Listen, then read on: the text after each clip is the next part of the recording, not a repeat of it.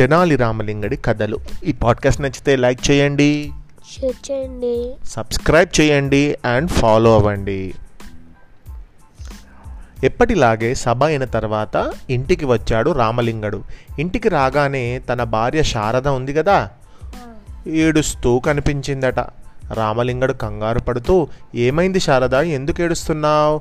ఏమైందో చెప్పు అని శారద పక్కన కూర్చుంటూ అడగగానే శారద ఏడుస్తూనే ఏమండి? మీరు నిన్న తెచ్చి ఇచ్చిన నూరు వరహాలు కనిపించడం లేదండి అని ఏడవసాగింది.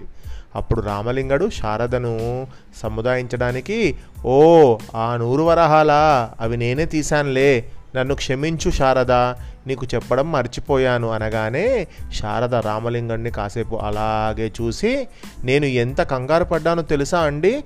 దొంగలకు కూడా ఇటువైపు రావాలంటే ఎంత భయమో అలాంటిది మన ఇంట్లో ధనం పోవడమా? విడ్డూరం కాకపోతేను అంటూ నాకు వంటగదిలో పని ఉందని చెప్పి శారద గబగబా లేచి వెళ్ళిపోయింది.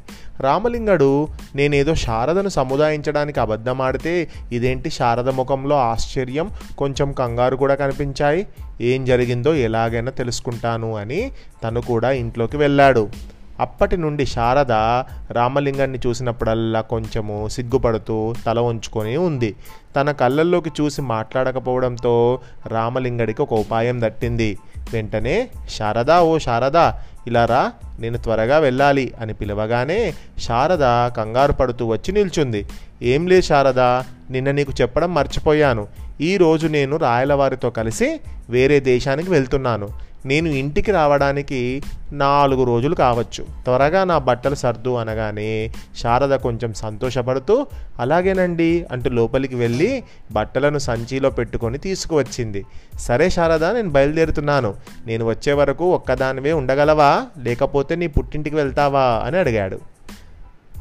తన భార్యని. అయ్యో లేదండి నాకేం భయం లేదు. నేను నా పుట్టింటికి పోతే మన పెరట్లో చెట్లన్నీ ఎండిపోతాయి. నేను వెళ్ళనండి నేను జాగ్రత్తగా ఉంటాను కానీ మీరే నిశ్చితంగా వెళ్ళి హాయిగా రా రాయలవారితో అన్నీ చూసి రండి అని చెప్తుంది శారద. సరే అని సంచి తీసుకొని బయలుదేరుతాడు రామలింగడు. రామలింగడు అలా బయటికి వెళ్ళి కాసేపటి తర్వాత మారువేషంలో వచ్చి తన ఇంటికి కొద్ది దూరంలో వేచి చూస్తున్నాడు. అప్పుడు శారద బయటికి వచ్చి చుట్టూ చూశాక పక్కింటికి వెళ్ళి పిన్నిగారు నేను మా అమ్మగారింటికి వెళ్తున్నాను. నేను వచ్చేసరికి రేపు సాయంత్రం అవుతుంది.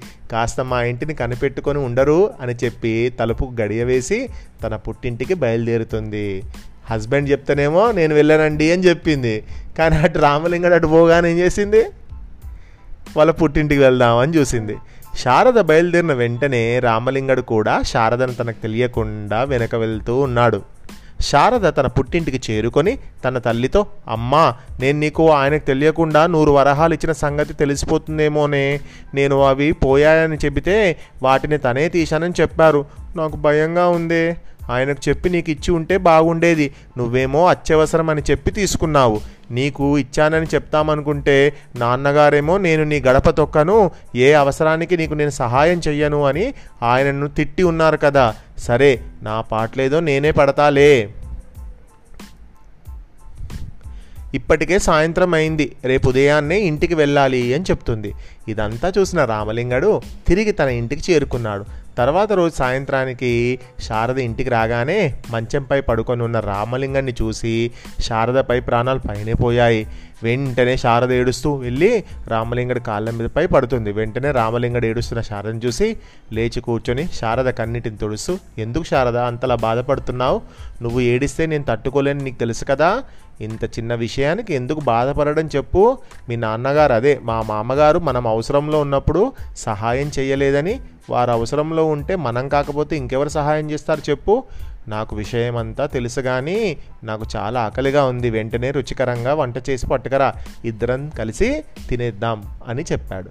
నువ్వు మీ తల్లిదండ్రులకే కాదు ఎవరికి సహాయం చేయాలన్నా నా అనుమతి నీకు అవసరం లేదు శారద అని అనగానే శారద కన్నీళ్ళతో రామలింగడికి నమస్కరించి మీరు ఇంత మంచివారండి అని చెప్పి చిటికలో వంట చేసుకొని వస్తాను అని వెళ్ళింది. రామలింగుడు స్నానం చేసి వచ్చేసరికి శారద వేడివేడిగా వంట సిద్ధం చేయడంతో ఇద్దరు కలిసి ఆనందంగా అరగిస్తారు. ఈ కథలో ఏంటంటే రామలింగడికి భార్య మీద ఉన్న ప్రేమ ఏంటో చెప్తుంది కథ. కానీ మరి ఆయనకు తెలియకుండా అట్లా చేయొచ్చు ఆమె? హస్బెండ్కి చెప్పాలి ఏదైనా కదా ఇంట్లో ఇద్దరే ఉన్నప్పుడు వాళ్ళు చెప్పాలి కదా ఏ విషయమైనా కూడా. ఎట్లా? చెప్పకపోతే ఎట్లా?